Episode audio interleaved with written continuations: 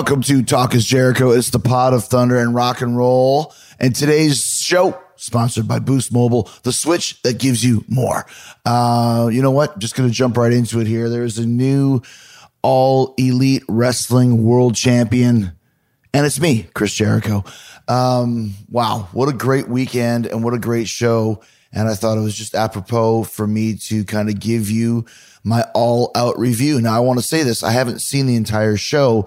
I want to give you my review for what I was experiencing backstage. Uh, you can read a lot of different reviews and rundowns of all the matches and stuff. And I saw some of it, didn't see other stuff, but I kind of want to give you a day in the life of what was going on with Chris Jericho backstage. Now, obviously, the big match was Jericho versus Hangman Page, uh, main event, all out in Chicago, which was on August 31st, 2019. Uh, I believe the attendance was, I think, 10 or 11,000 people, which was sold out. And I believe 10 minutes, something along those lines. You guys probably have, once again, this is not a fact finding show. This is just my uh, recollections and, and my experiences of what I went through. And um, wow, I mean, Chicago, uh, always known for being one of the best actual crowds in the country as far as emotion and uh, excitement, and definitely did not let down uh, here was one year ago, basically almost to the day around the same time frame, Labor Day, Labor Day weekend, when I uh, myself and Jack Slade flew from Little Rock to Chicago, did the surprise appearance, uh, beating up Kenny Omega when I was dressed up as Pentagon. And then getting into the private plane and flying right to Kansas City for the Fozzy gig. So uh, nothing that, uh, not that much espionage this time.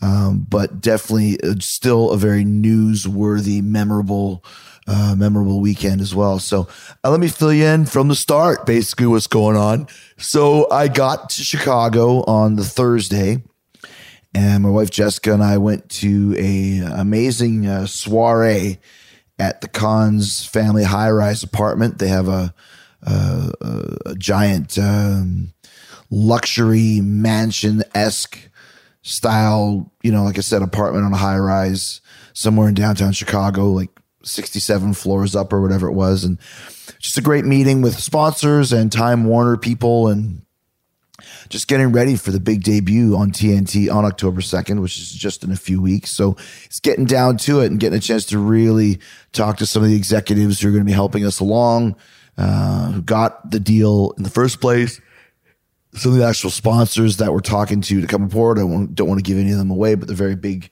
big names, big corporations, as everybody wants to be associated with All Elite right now, due to the fact that we're the hottest wrestling company in the world today. Uh, but that was a great way to start off uh, the week and kind of get into the mode of like, now it's real. You know what I mean? Like after we talked about it for so long, and the last show we had was back in May in Las Vegas, where the winner of Kenny and Jericho fought the winner of the Casino Royale Battle Royal to see who was going to be the first world champion. Of course, that was me and Page. And once you get there and, and, you know do some great promos from this high rise apartment, took some great pictures, some great fight worthy pictures. Jericho nose to nose with Page, like you'd see in a great boxing match. And the other one I really liked too, which was uh, Jericho and Page with Tony Khan kind of standing in the middle of us, uh, holding the title, which is just a beautiful title, by the way. And, um, you know, it's just big fight presentations. And that's what we're trying to do in AEW to make things different from, from all the rest is our title matches aren't random and they're not last minute and everything kind of is there for a reason. So when you get your chance, it's a big, big deal. We want to make it like a big boxing pay per view or a big UFC pay per view where, uh, you know, this is a, a, a, major event. So I felt really accomplished that. You can go on my Instagram at Chris Jericho Fozzy and see those pictures and see the last few promos that I did to build up the match. And, and, and Hangman, uh, definitely Hangman, you know, one thing that I thought he could have built upon is his promos. And I think he really kind of came through over the last few weeks of really delivering some intensity and some some urgency to uh, the fact that he had to win the title. This was his big chance and his big goal, and um, you know the goal was to build Hangman as a future top star here in AEW, which I think uh, obviously we'll talk about that. I think that obviously um, happened uh, at, at, a big big degree. And then uh, Jess and I went just to give you more background. Went out with uh, my great friend Charlie Benante. Took us out to um, uh, a great Italian restaurant in the uh, Schaumburg area, Chicago Prime Italian. So we got a chance to hang out there and shoot the breeze. And it's always cool when you get to see kind of an old friend that you haven't seen for a while and not just see him backstage at a, at a rock and roll show or whatever, actually get a chance to, to fellowship and, and hang out. And it's just a really good time. So, uh, that, and that area of Chicago, the Schaumburg area, I like the fact that AEW is kind of making it our home base. You know, Rosemont and the Allstate Arena is, is kind of WWE land, and you can go downtown to the United Center, but downtown Chicago is wow, it's a, it's a, you think New York is busy. Chicago getting down there from the airport probably takes you almost an hour. So to be kind of in our own little world in Schaumburg was, was, was really, really cool. And I'm looking forward to, uh, to spending a lot more time there over the years, uh, as we do our shows exclusively in Chicago. Uh, at uh, at the Sears Center. At least I hope it continues that way. I know we have another show there, uh, Thanksgiving Eve, whatever date that is, um, November 23rd or something like that. So um, got a lot of good stuff coming up in the Chicago area, and once again, very excited about that. Next day was the 30th. We kind of had a, a, a, a company-wide physical blood work. We did some scans for some some really cool stuff. Scans are usually used for video games and for uh, for action figures. And I'll tell you what, you know, um, like I said, AEW definitely the hottest wrestling company in the world today, and everybody wants to be a part of it. And We've got a lot of great companies that want to uh, be associated with us. And I think it was great, you know, obviously to have, you know, young guys. You're talking about MJF and, and, you know, Penelope Ford and uh, young guys and girls and, you know, even Hangman and a lot of people that have never had action figures before. And do the face scan is really cool because they actually scan your face into a computer. So you can see like oh my gosh it looks like me. And that's what your action figure will look like or your video game character or whatever it may be. So once again just a really cool experience for a lot of young talent that hasn't had uh, this type of thing before unlike you know grizzled old jericho. It's like geez another scan. Of course i never look at it that way. I'm always excited to be involved in anything like that because it just makes your company bigger. It's more revenue for the guys and girls. So uh, a very very cool moment there. And then we had a, a great, I guess you'd say a seminar kind of from Chris Nowinski from the uh, Concussion Institute. I'm probably getting that name wrong, but everyone knows Chris Harvard was his name in WWE and uh, was was a great talent, great promo. People forget that. And he suffered an early concussion, I think at 24, 25 years old. And has dedicated his life. His life's work now is to helping other athletes identify concussion problems, helping sports companies and sports teams understand when people do have a concussion and how to deal with that. And I think, um, once again, very eye opening for a lot of people. Not that you would notice that the next day with some of the insane matches that we saw with uh, Lucha Brothers and, and, and, uh, and the Young Bucks and, and you know Darby Allin and Janela and, and Jimmy Havoc. But I listen to what he says because you know I do not want to get a concussion, and I think there's no one move. I told the guys this afterwards, and everyone's gonna have to figure it out for themselves. I remember when I was first starting in 1992 with Lance Storm in Winnipeg, Winter Heat at the uh, Winnipeg, you know, whatever convention center wherever we were. And Nick Bockwinkel was the commentator, and he said, "You know, you guys are great, but you move too fast." and you do too much stuff. You know, it's the famous story. You do too much, and you're thinking, oh, what does this old guy know? Here I am, you know, 25 years later, 27 years later, saying the same thing to the kids. And of course, they're not going to listen. They'll listen when they're ready to. But my point is, there's not one move or bump that you're going to take that's going to get you more over or less over if you don't do it. Think about that. There's not one bump you're going to take that's going to make you more over if you do it or less over than you than if you don't. And if you have any doubt, don't do it because I want all you guys to be wrestling and have the, the, same type of longevity for your careers as I've had in mine. So um, I, I, just thought once again, once again, just just seeing Chris and, and hearing him talk, and he's great because he can relate to the wrestlers. He can talk about taking bumps and being over and, and high spots and you know all that sort of stuff. So I thought that he did a great job. It was very um, knowledgeable, very worthwhile, uh, and I loved it. And I think hopefully a lot of the other uh, the other people did as well. It was definitely um, something that needs to be talked about. And kudos to Tony Khan for hooking that up. And kudos to Chris uh, coming to speak to us. So, and that leads to the big show the next day uh, in Chicago at the Sears Center. And you know, you show up early because I like getting there early, getting there at like you know one o'clock. Show starts at seven. I want to be ready and get into the headspace. And you know, uh, Hangman and I had had had you know talked about a few things and, and kind of decided what direction we wanted the match to go in, and, and talked with our producer Dean Malenko and um, and our the referee Aubrey Edwards, who I specifically requested to be our referee for two reasons. One, I thought uh, a I think she's the best referee in the company. Just for me, for my opinions, we got we got some good referees, but I like her style. And I like the fact that we had the very first female referee officiating a world title match. You know, you talk about the women's revolution and all this other stuff. Like, I think the fact that she is the, my favorite referee in there, I thought she was uh, deserving of the honor. And she did a great job. And it led to a, an awesome spot in the middle of the match, which we'll talk about.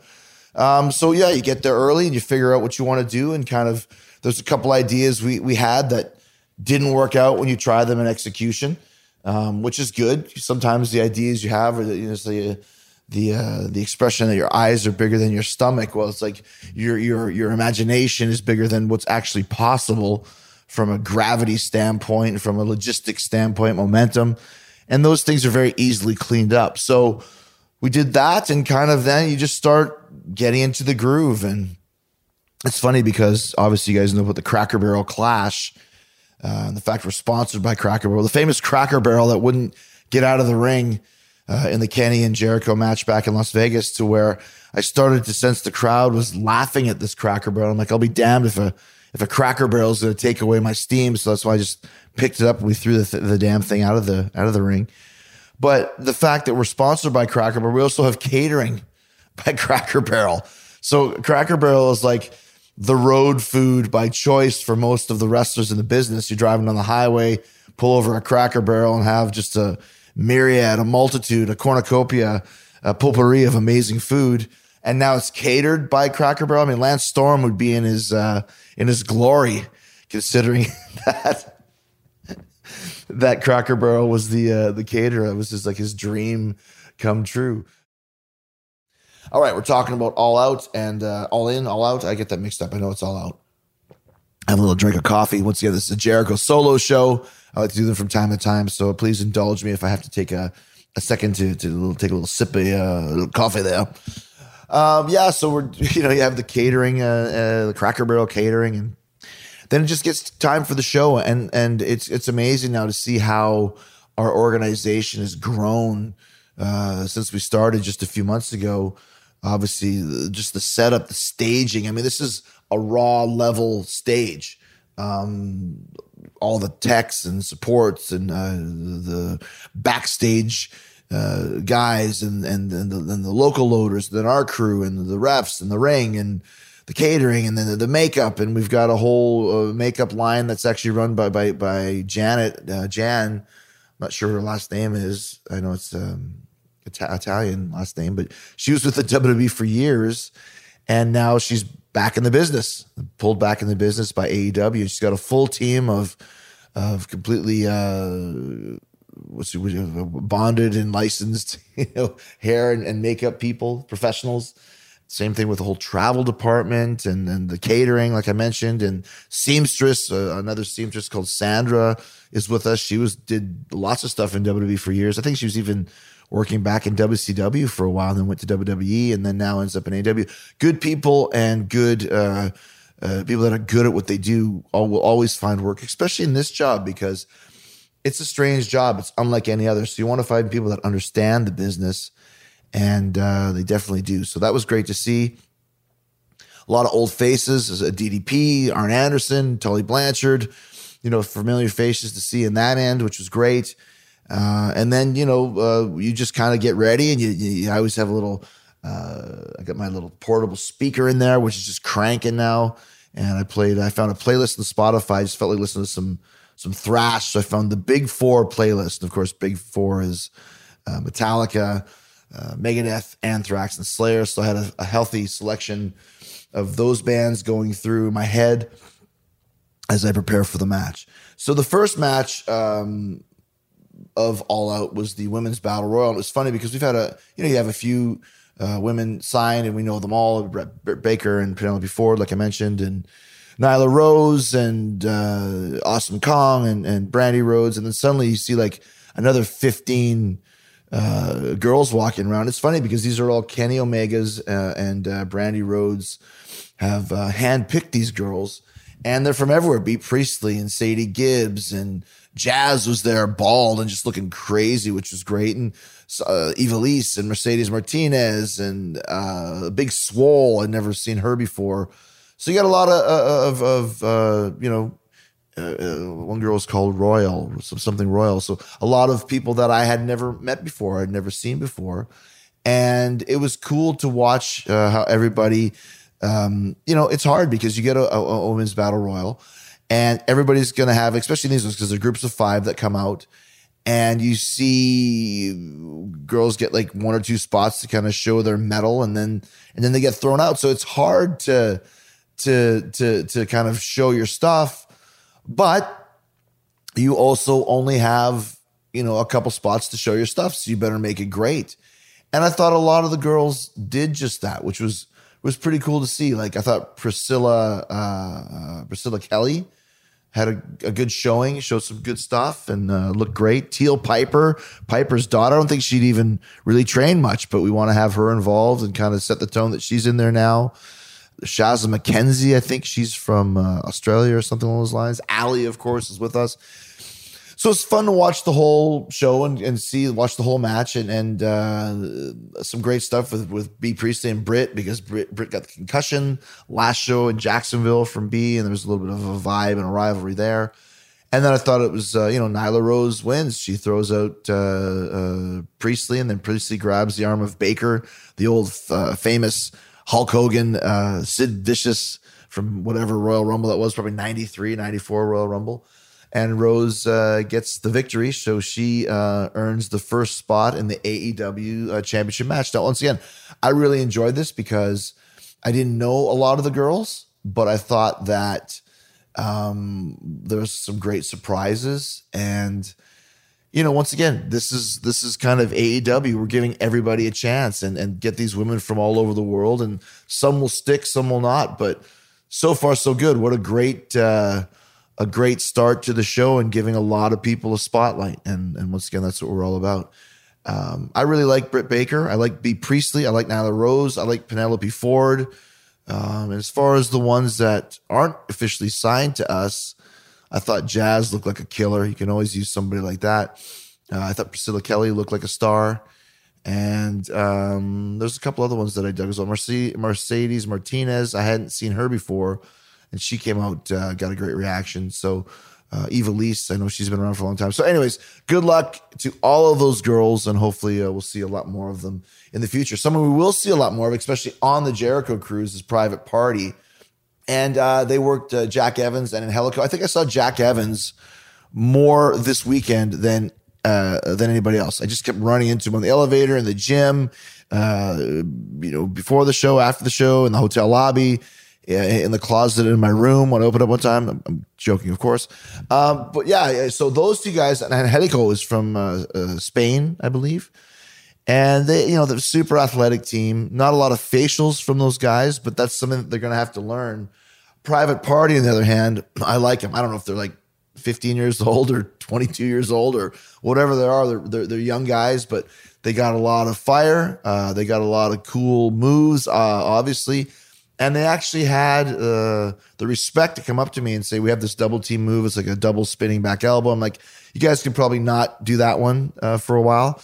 And I promise not to do. Um, well, I can't do any of the moves that you do. So give uh, give Mr. J, give Doctor J his little spinning elbow. Let me get that over before you guys try to steal it with two of them at the same time, uh, and we can go from there. But private party, uh, great uh, exciting, and, and uh, I'm a big fan of them from the moment that Matt and Nick uh, Jackson showed me their tape and said we, have just signed these guys, and I thought it was really really cool to have them. And Private Party beat Angelico and Jack Evans uh, by pinfall, which was uh, was really cool. I, I liked it, and uh, of course, you know, I think they got a big future and. I just like their vibe. I like that. I think one of the things that the AEW has, is we've got a, a younger contingency, which you need. You got to get that younger fan base in there, and those two guys are definitely fit in that category. And we have another guy who was very young and, and good looking guy and explosive in in Jungle Boy. But what a great act Luchasaurus, Jungle Boy, and Marko Stunt have. And I, I, told Marko when I first saw Marko Stunt, I thought this is stupid. Like, why why is this guy even in the business? And then I realized, you know what? Everyone told me I was too small when I first got into wrestling as well. So I talked to him for a bit. He's a good kid. I'm like, you know what? Good for him. And then they signed him. I'm like, why? And we're signing him now. But he's part of this, you know, Jurassic Express, the Luchasaurus, Jungle Boy, Marco Stunt act which I just thought was tremendous. And working with SCU, who, you know, ageless. A lot of people are, there's a lot of kind of pundits go, well, Chris Jericho's the first AEW champion and he's 48. Well, first of all, I'm the youngest AEW champion in history. So all you can uh, go F yourselves. Second of all, age, what is it? I think it's more on match quality, uh, excitement level, uh, entertainment value. And SCU, I know, I think CD, uh, Chris might even be a little bit older than me, and who cares? You never notice it. They know exactly what to do.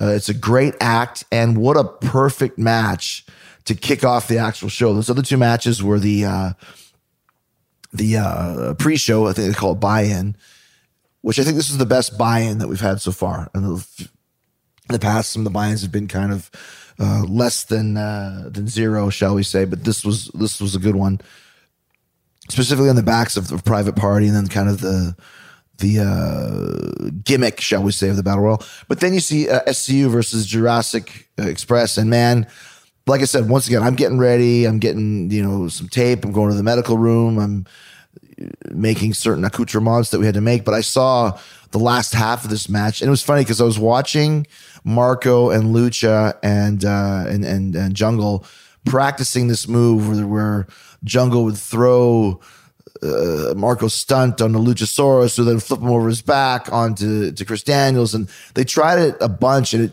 wasn't working, but they were getting it enough where I'm like, you know what? Just stop practicing. When the red light comes on and the show is live, you guys are going to totally freaking nail it. They totally did. This great spot where he throws Marko on a Luchasaurus. A Luchasaurus flips him over his back onto Chris Daniels, catches him, and then uh, I call him Jack Perry, but uh, uh, the Jungle Boy runs and spins grabs Marko Stunt's legs and spins him like a top, which leads to like this crazy DDT. And then all this wackiness ensues until finally uh, SCU hits the best Meltzer ever, which is just insane on two guys like Frankie Kazarian. Like now he's like a muscle man. He's got uh, uh, Jack and a Jungle Boy and Mark- Marko Stunt on his shoulders. And CD comes off with some kind of a backflip into the best Meltzer ever, and um, a, just a great, great opening match. And SCU, I mean, SCU is so valuable in my opinion because you can put them in the opener, you can put them in the middle, you can put them in the main event, and you know what you're going to get with them, and they know exactly what to do. So thumbs up to that. And what I heard too on the down low is that even with all the new Kenny Omega merch and Jericho merch and Young Bucks have a new shirt every day, it seems. Uh, God bless them for it. Go to prowrestlingtees.com and look up the Young Bucks merchandise. And you can see that, uh, uh, and the number one shirt of the weekend was the uh, Luchasaurus Jungle Boy shirt, which I believe has, has been out for, for a while. So um, that shows they're, they're a hot act and uh, ready to, uh, to, to, to keep on moving to the next level. So I really, really enjoyed it. And I think that's a great way to start off the show. The Chicago crowd loved it.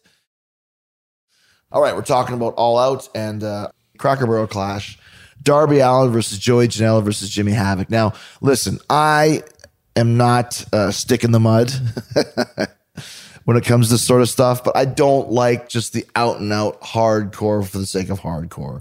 Um, I know there's obviously a uh, technique to it. It's not easy. I can't do it. I just know that when I took the big thumbtack bump against uh, Dean, Dean Ambrose, the uh, the current Jon Moxley in the uh, Ambrose Asylum match, and actually had 69 thumbtacks in my back, we made it a big deal. Never stopped talking about it. It was the finish of the match. It was the culmination of the match. It was the highlight of the match. This match started with Jimmy Havoc sta- bring a staple gun and stapling himself.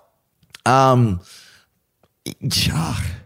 I mean, it just it, it drives it, it drives me crazy because I've seen Jimmy Havoc and he's actually he's you know he's from England, so he's been wrestling since he was ten. Uh, and he's a good technical performer as well. But people, some people like this sort of thing. But I'm telling you right now, when I work Jimmy Havoc and Darby Allin, Joey Janela, we're not doing that stuff. So don't even suggest it. Um, all these guys are very uh, uh, competent performers, and they're all over in their own different ways. But um, like I said, I mean, it's not my gig, it's not my jam, but that's one thing about AEWs. We give you different styles of matches, and these three are, are three of the best at it. So um, I just don't like staple gunning myself. So I'm not going to do that. But those guys did, and it, what a spectacle it was. And it's very, you know, it's violence. I, I found this match to me gave me the same feeling as when I watched Moxley and Joey Janela at uh, Fight for the Fallen in um, was no, it was the it was the video game show, whichever the one was in Daytona Beach. I can't remember what they called it, Fyter Fest, and it's just not my thing. Like I, I just you know, it's like it's like watching FMW in the early '90s. You go to New Japan and you go to WR, and then FMW they have like you know piranha in a box match. There actually was a piranha in a box. They put an alligator in a box and a boa constrictor in a box, and it's like it's not wrestling to me. I'm sure that people love it uh, and and and good on those guys. I think they're all talented. I think Darby Allin, I love his gimmick.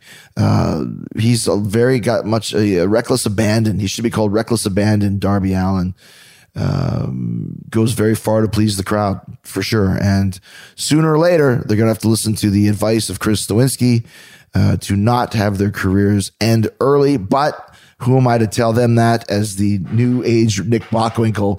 They're going to look at me like I'm nuts the same way that I looked at Nick when he told me the same thing. So I'm glad all those guys are okay. Not my bag, but for, uh, for if it is, you're not going to get a better hardcore death match like that. And I'm sure Cracker Barrel was to the moon and back since they actually used the Cracker Barrel in the match. And the Cracker Barrel was uh, much lighter than the Cracker Barrel that I had to throw out of the top rope because they couldn't get it out. So, Cracker Barrel clash once again. Then you got the match that was uh, put together last minute when uh, when Jon Moxley got hurt with the MRSA uh, infection, and man, he sent me some pictures of it. It's really gross, and thankfully uh, they're able to get rid of that because MRSA is no joke. I remember Bob Holly had a MRSA infection years ago and almost had to get his arm amputated. So this is not something to take lightly, and it's also contagious. So anybody can get it. So thankfully, uh, Mox was smart enough to uh, to see that, and I know it bummed him out. He was really sad that he couldn't be there, but you got to think big picture in the wrestling business. And um, also, we call it a happy accident because Mox goes out and Pac comes in, and you've got a, a dream match, Pac and Omega. Now, I did not see this match. I heard it.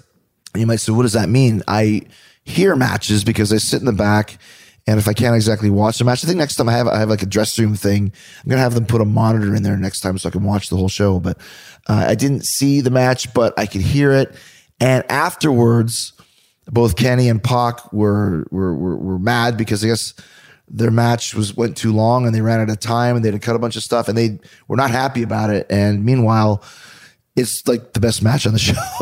they remind me so much of Eddie Guerrero and Chris Benoit in that these guys were putting on these amazing, amazing matches, but they were always mad because something didn't go right or, or they didn't hit a punch or a kick the way they wanted to originally. And it just, uh, they were always really hard on themselves for, uh, for this. So, um, once again, I was like, because I remember one of the guys like that match was terrible, the worst match of my career. And I'm like, it's impossible for Kenny Omega and Pac to have a bad match. And it's impossible for them to have a match that's like the worst. So, uh, I think in retrospect, both of them like, liked it a lot better, but this is something that everyone's going to have to learn. It's something that a lot of guys don't have the experience of, of, of live TV and specific hard timelines. If you look at the entire AEW roster, besides myself, Moxley, Dustin Rhodes, Cody Rhodes, um, I mean, uh, uh, Awesome Kong will probably know a little bit about it. But other than that, like, if you haven't been on live TV, it's a whole other world. I remember the first time I had a live TV match with Jerry Lynn, Mr. JL on WCW, and then we had seven minutes. And I'm like, how can I do anything in seven minutes? And now, live TV with a two hour television show or three hours if you're in WWE on Raw, seven minutes is like pretty much the norm of what you're going to get, unless you have a higher profile kind of a main event match. So um, everyone's going to have to learn about this. And Pac and Kenny having to cut their match short, even though it still went like 23, 25 minutes. Uh, you're just going to have to learn how to deal with that and and work with it. And they had a great match from reading it. I haven't watched it yet, like I said, but I heard it and I know those two guys, and you can't tell me it wasn't great. So, and then you had, of course, uh, uh, Best Friends versus the Dark Order to earn a first round tournament bye for the uh, tag team tournaments, Chucky T and and, and uh, Trent uh, Beretta. And I didn't see this one either, but I did see Orange Cassidy at the end to uh, even the odds and take the the the death mask people, the the the the, the minions out of the ring. And, and, and, Orange Cassidy, very controversial. A lot of people hate him. I love him. I'll tell you the reason why. Anytime you can do something different in the wrestling world and get a reaction, that's what wrestling is all about. You know, I, I would really actually even like to work with this guy and, you know, kick his shins with the shades on and just doesn't care. And, uh, you know, imagine when he when he does just open up and flip out and beat the crap out of somebody and show some real genuine emotion. This guy knows what he's doing. You have to be a good worker to get that sort of stuff over. So I'm actually really looking forward to to seeing Orange Cassidy more as, as TV starts and putting him with the best friends. They have good chemistry and uh, and kudos to Chucky Taylor for uh, tightening up a little bit and looking a little bit in a little bit better shape. Uh, he's a great guy. Super nice. He's super goofy, fun to be around. I like him a lot, and uh, I like the best friends. Still trying to figure out the Dark Order. I don't know why one guy has a mask and one guy doesn't, and one guy's wearing a loincloth. And um, but that's up to those guys. Uh, once again, I haven't seen a lot of them, and I still feel like uh, they haven't really shown shown me their best yet. Uh, it's very random right now, and um, I'm sure we'll learn more about them as as the weekly TV starts. Let's go back to the matches. Then we have the uh, the uh, self-proclaimed Joshi girls, Kenny's uh, Kenny's project with Riho versus Shida for uh, the right to face um, Nyla Rose uh, as the champ. And I think obviously um, it's going to be tough for one of those little Japanese girls to face the giant Nyla Rose, but these guys got a style of their own, and it's fun to watch them work together. It's like uh, to see them work together, like like like like luchadors working together, where they're doing their own style. Crowd kind of watches for a while and then kind of get into it, and you know they look like little princesses, especially uh, Riho. it's really funny. She's very small, but uh, didn't see this match either. But I know from the past uh, how they work, how they just kick the crap out of each other, and I think uh, uh, uh, Riho versus Nyla Rose will be a really cool David versus Goliath uh, match. So we'll see that probably. I think the first or second week of TV. Then we get to the actual the, the big main events of the show. In, in my opinion, the, the three top matches: Cody versus Shawn Spears. Cody's got MJF with him, his best friend, and uh, and Shawn is Tully Blanchard. Uh, once again, I was getting ready to do some stuff. I watched the end of this match. Um, I think we've we've done a great job of building Shawn Spears. You don't bring a guy like Shawn Spears or a guy like Hangman Page and put him over the very first night. You build them as stars. You put them in great spots. No one even knew really who Shawn Spears was unless you watch NXT, which I don't know. No insult intended. But I know he was the perfect 10 guy, and that was great. But he's Shawn Spears now, and he knows how to work. He's got a passion for the business. And they really did a good job of obviously, once again, another happy accident, as we call it, with Cody getting hit with that chair shot and all the stitches and kind of building it around that. And then, of course, the introduction of Tully Blanchard, Dusty Rhodes' mortal enemy, to be uh, to be uh, his his manager. And the thing working with with when you have these older guys, they get such great timing, such great facials. It was from a different time where it's kind of what we're doing at AEW. If you're going to be a good promo, you're going to have to learn how to do it yourself.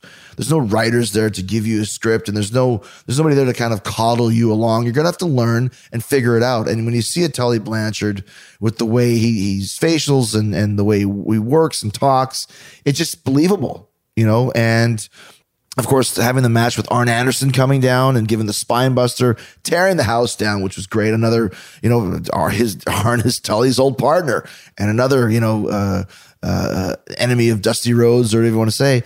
Um, I saw Arn afterwards, and I said, "Geez, Arn, you had a little bit of a problem getting underneath the third rope when you were leaving." He goes, "I know, it's because I'm fat." Arn never losing his sense of humor, and uh, you know, when you get guys like that with that type of of of legacy and lineage, you can use them forever as long as you use them the right way. And another thing I like what we do in AW, if it was WWE, Arn would have got spine busted by somebody.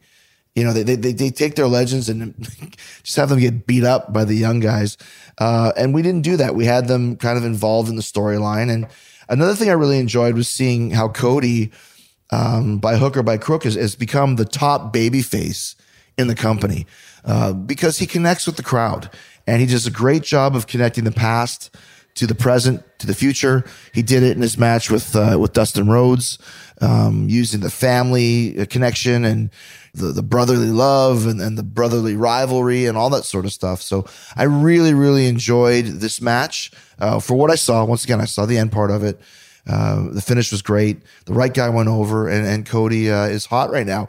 But it's not like we buried Shawn Spears because Sean now has somewhere to go. He's got uh, a manager that has some uh, some credentials and some legitimacy. So just because somebody loses and wins, and that's another thing that I was hearing, like, well, you know, Jericho beat Hangman Page clean. Well, we're not doing the old school, you know, poke the ref in the eyes and nut shots. I mean, I'm sure there's a place for that, but this is more of a legit sports based company.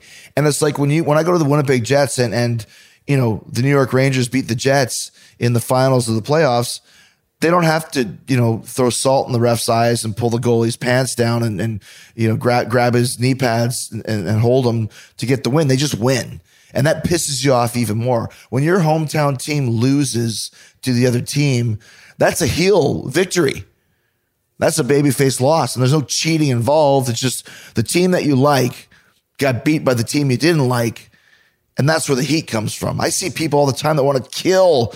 You know, you go to a Vikings game when they play. They I think they played the the, the, the Cowboys maybe last year for for whoever it was, or the, or the Falcons, Philadelphia. No, Philadelphia. I'm sorry, Philadelphia Eagles to uh, to to get a playoff berth, and they didn't get it. Everybody wanted to kill the Philadelphia Eagles or the Atlanta Falcons. You guys get my point. Literally, they're walking out of the stadium wanting to murder anybody wearing a opposing team's jersey, Philly, Atlanta, whatever. That's what we're going for here in AW.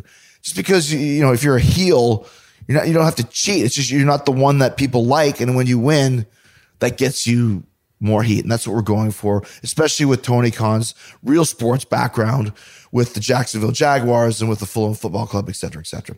So we did not bury Shawn Spears. I thought it was a great way to showcase him, and the sky's the limit for that guy. Uh, I don't think it's going to be long before we see a world title match, maybe a year or two years between Hangman Page versus Shawn Spears. And you heard it here first, and this is where the uh, the seeds got planted for both of them. Then you have the match of, I mean, you know what it's going to be: Young Bucks versus the Lucha Brothers. Uh, ladder match. I mean, come on, right? These guys are both just completely, all four of them, just completely insane, but just just great, great performers and just daredevils to the highest degree. Some of the craziest bumps I've ever seen. The, the the Canadian destroyer off the ladder. I mean, there's just no way to do that and and not get hurt, except for they didn't. And then you know Nick Jackson, he kind of fell out of the ring, took a face plant into a table. I did the same thing years ago when we had a, a TLC match with uh, Jericho and Big Show versus uh, DX and I came up with the genius idea of standing on Big Show's shoulders, reaching for the title. Shawn super kicks Big Show. Big Show turns around and sells. I fall off Big Show's shoulders straight through a table. Well, problem was Big Show was too far away and I had no balance because you can't just stand on another man's shoulders. And I kind of ended up on the top rope for a second. Then I fell off the top rope and went face first through a table. It was the craziest bump I've ever taken in my life. I should have died. Thank God I didn't. I didn't even get hurt. And then here we are, you know, 10 years later, Nick Jackson takes pretty much the exact same bump. So the Wrestling Angels were with all of those guys, uh, and they just put on this amazing performance. Now, once again, is it is it this type of ladder match that I would have? Well, no. And one of it is because I can't do a lot of that stuff. And B, I have a different mindset of what a ladder match is. I, would use it more as a weapon to batter guys and beat guys down. And I think as as a, as a spectacle, this is probably the best ladder match you've ever seen. But go back and watch Shawn Michaels versus Chris Jericho ladder match for the world title and see how we did it a little bit different way. Different attitudes, different mindsets. Uh, is one safer than the other? I mean, this one had a little bit more of kind of like, well, just throw caution to the wind and go for it. But it's a ladder match. It's like, you know, WC Fields said, don't work with kids and animals because you can't trust them. Well, don't work with ladders either because they'll bite you at any time. I lost a couple teeth because of it. So uh, once again, great match, and uh, I'm glad all four of those guys are okay. And I think it's time for the Bucks to stop having those type of stunt matches. And I think they'll probably be the first ones to tell you they'd rather have a couple just actual, you know, reaching for the hot tag type matches, which can be great as well, and they will be. So um, amazing, amazing match. Now here's my favorite part. Last match, of course, main event Jericho versus Page, and there's been some uh, some some debates that well you should have put the ladder man on, uh, match on last because you can't follow it. I disagree. The world title match is the world title match, and that's why you put guys in there that can have a world title match. Now, before um, I get into the, the, kind of the mechanics of this, I was watching a match that, that, that Steve Austin sent me uh, yes, Steve Austin, they're still very good friends. He's allowed to be friends with me. um, it was uh, uh, Harley Race versus Terry Funk, 1977 Houston for the NWA title, best two out of three falls. They went 45 minutes. They didn't do anything, but it was one of the best matches I've seen. It was a true world title match. What is a true world title match? A true world title match should have a story. It should have intensity. It should have some viciousness, and it should be completely between two men that are fighting for the biggest prize in the sport. And if you can't put that on last, then you shouldn't be a champion. If you can't put that on last, then you shouldn't have a world title because any single person that's in this business, any single performer in AEW, male or female, their goal should be to be the champion. And I don't care if you have a double blow up your ball bag, dynamite, stick up the ass match before it. If the world title doesn't go last, it's the same reason why Hunter versus Jericho went on last at WrestleMania 18 when we had Hogan versus Rock two matches before. Now, I didn't agree with it. I thought we should have went on before Hogan and Rock. Triple H was adamant the world title goes last. Of course, he was winning. But listen, if you can't put the champion on last, whether the match suffers or not, that's just the way it goes. And I thought we worked a great match. And how do you follow this amazing spectacle of a ladder match between the Lucha Brothers and the uh, Young Bucks? You start with an arm drag and then you start with another one. And that was specifically for the critics. So I knew it'd go, this match is starting too slow. Well, guess what? Slow, uh, start slow and taper off from there, as Tracy, uh, Tracy uh, Smothers used to say.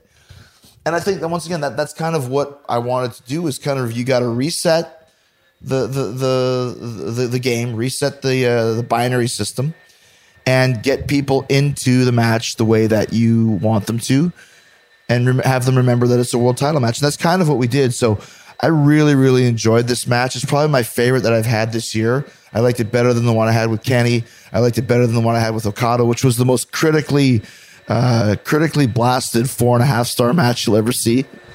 I love that. It's like, how am I getting yelled at for having a four and a half star match? But uh, this one was was not that. I had a much better feeling about this. I thought the um, the crowd was great.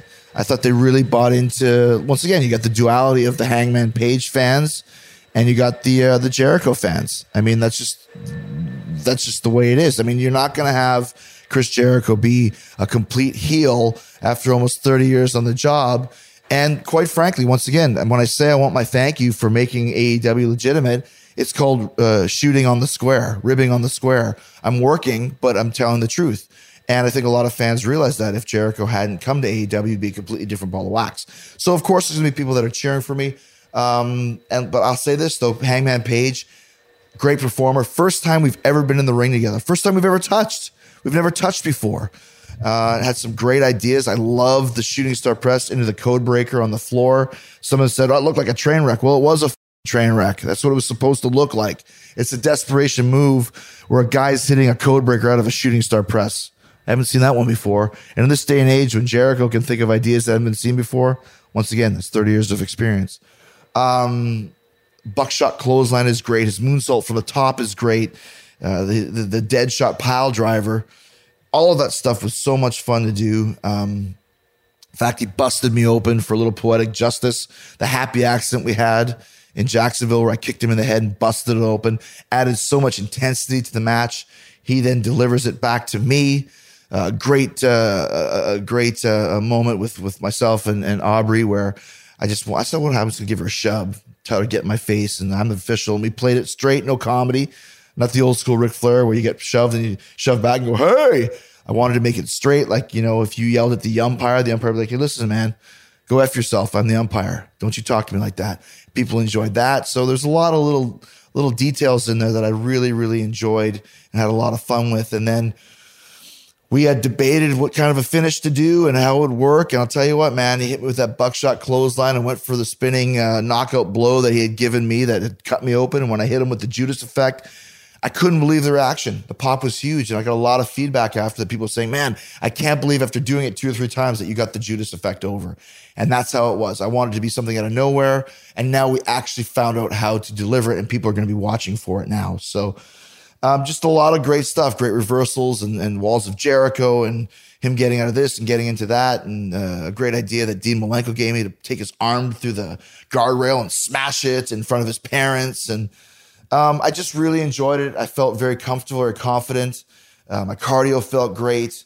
So, yeah, I, I just really enjoyed it. And I thought, it was a great way to end a great show. And once again, if you thought the match was too slow and and shouldn't have been put on last, well, I disagree with you. And if you think that the ladder match was too self indulgent and had too many high spots and you were waiting for the world title match and you like the world title match better, well, that's fine. We give you the opportunity to decide what kind of matches you like. And we're giving you a whole bunch of different styles. Other companies have a cookie cutter way of doing things. We don't. And I think that's one of the reasons why AEW is very popular and continuing to grow and get a lot of eyeballs on us because Tony Khan and our mindset is to let the artists be artists, let the pros be pros. If you like what they're doing, great. If you don't, wait till the next match and you get something different. So um, I came through the curtain. You get that feeling. I got blood streaming down. I'm the, I'm the new champ. You feel great. And then they said uh, they said they we, were, we had to do something after. I don't ever pay attention to what I have to do after the match. I want to do the match first. So then when I come through the curtain, Chris, we're going to have you walk backstage and you're going to go through and then just, you know, talk a lot of crap and you're going to go into the dressing room and there's going to be some champagne. You're going to spray it around. I'm like, that's cool. So basically, I got a chance to do my other favorite thing in wrestling besides get crowd reactions is just improv and just walking through backstage and you know, talking trash to the Young Bucks and yelling at Brian Pillman Jr.'s hair and yelling at the paramedics. Where were you when I was bleeding to death? And saying I got a whole room full of silent people. Usually, when when a, when someone wins a world championship, there's there, there, there's champagne and flowers and standing ovations, and I'm getting none of that because all of you are so stunned that Chris Jericho won the the world title. You know, and um, I just think it, it's really really uh, funny when you see that all right, as we wind down here, um, I'm doing my backstage speech, and uh, now I'm yelling at the librarian, saying, "Shush! You're gonna shush me up yours." And Scorpio Sky, you'll never get a, a, a title shot. Then I go into my room and I, uh, got a little tray of uh, of uh, meat and uh, kind of appetizers, whatever you call them, dainties, whatever, hors d'oeuvres. And there's a thing of olives. I do the total spinal tap. You know, look at this olives. This one, Look, there's nobody in there, but this little, little guy in there. What's wrong with this? This terrible backstage catering. And then go to the little dumb and dumber. I gotta have a little bit of the bubbly, a little bit of champagne, which I then spray all over an AW employee and grab the world title. And uh, had to do a bunch of pre-tapes and had to do uh, some stuff afterwards with some of the other guys. Uh, let me also add too that I love the fact that the Santana and Ortiz attacked the Young Bucks after the ladder match, which of course sets the tone now for future opponents for those guys. It's great to have them as well. So I did some backstage stuff with them and some other people. But um, just really, really cool experience. And it's one of those things when you're finally finished filming and it's past midnight and you know, I had to get a couple stitches from from the uh the receipt that Adam Page gave me. Thanks, Hangman. And you know, it really is funny because Roddy Piper told me years ago. I remember when I won the first undisputed championship in 2001. He goes, you know, the, the, the main event is the loneliest position because when you're done, everybody's gone. and that's basically what happened. But it's also something else that's very cool that, that, um, Lance Storm with his analytical mind pointed out to me that, you know, in 2001, when, when TNT closed and Vince, you know, took the TNT, the WCW belt, and combined it with the WWE belt. The first ever undisputed champion of the new era was was Chris Jericho, and now here we are, twenty years later, whatever, eighteen years later, and wrestling is back on the TNT network, and Chris Jericho's the new champion of the new era. So something I don't take lightly to be the AEW champion. A lot of responsibility for it, and we've got a lot of great ideas coming up. We spent a lot of time kind of throwing storylines around, and really, really excited at this point to to get started with the weekly television starting October second. And there's some great fellowship going on, some great camaraderie. One thing that's really cool is because AW uh, takes care of the accommodations for for for the company. Everyone stays in the same hotel, so there's a big kind of you know party afterwards. WWE everybody's split up unless it's WrestleMania weekend, but there's a lot of fans and a lot of kind of responsibilities. But after the show, it's great just to sit sit together with with the guys and just shoot the breeze and, and hanging out with Tony Khan and uh, Chucky T and Jungle Boy and uh, Alex Marvez and a couple other guys just shooting the breeze and exchanging stories and with Frankie Kazarian and Chris Daniels and Earl Hebner and just having a great time and, and just remembering the fun part of, of wrestling, which is always the the dressing room environment and and listen, it's a great honor to be AEW's first champ. Some people think it could have went the other way. I would have went either way, but I'm excited to be the champion and kind of start this new era uh, the company's not going to be built around me, but it's a great way to start. And I think after all the experience that I have, it's what I offer and what I do best is helping the younger guys learn and get better. And in the meantime, I'm still delivering great matches. And I'm not uh, being egotistical to say that because if I didn't feel that way, I wouldn't be saying it. So, uh, what a great show! And man, here we go. We're getting ready for October second for the for the for the show AEW's show to start on the TNT network, 8 p.m. from the sold out Capitol Center in Washington, D.C. And what a ride it's going to be. So I hope you guys enjoyed All Out. And what was your favorite match? Hit me up on the Twitter at Talk is Jericho. Let me know what matches you like best, whether uh, whether you like mine. If you didn't like mine, that's fine too. Uh, just don't be too nasty or I'll block you. F off up yours. But in the meantime and in between time, um, go back and watch the show if you haven't seen it. It's very much worth watching. It was a great, great show and um, a lot of awesome matches. And once again, I think uh, by Hangman Page losing, if he would have won the title, maybe it's too soon. But now you've got a definite contender who showed what he can do. He had a great showing. He's a great performer.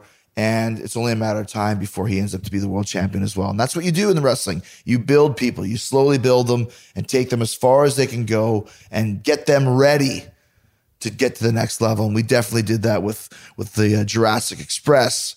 We did that with Shawn Spears.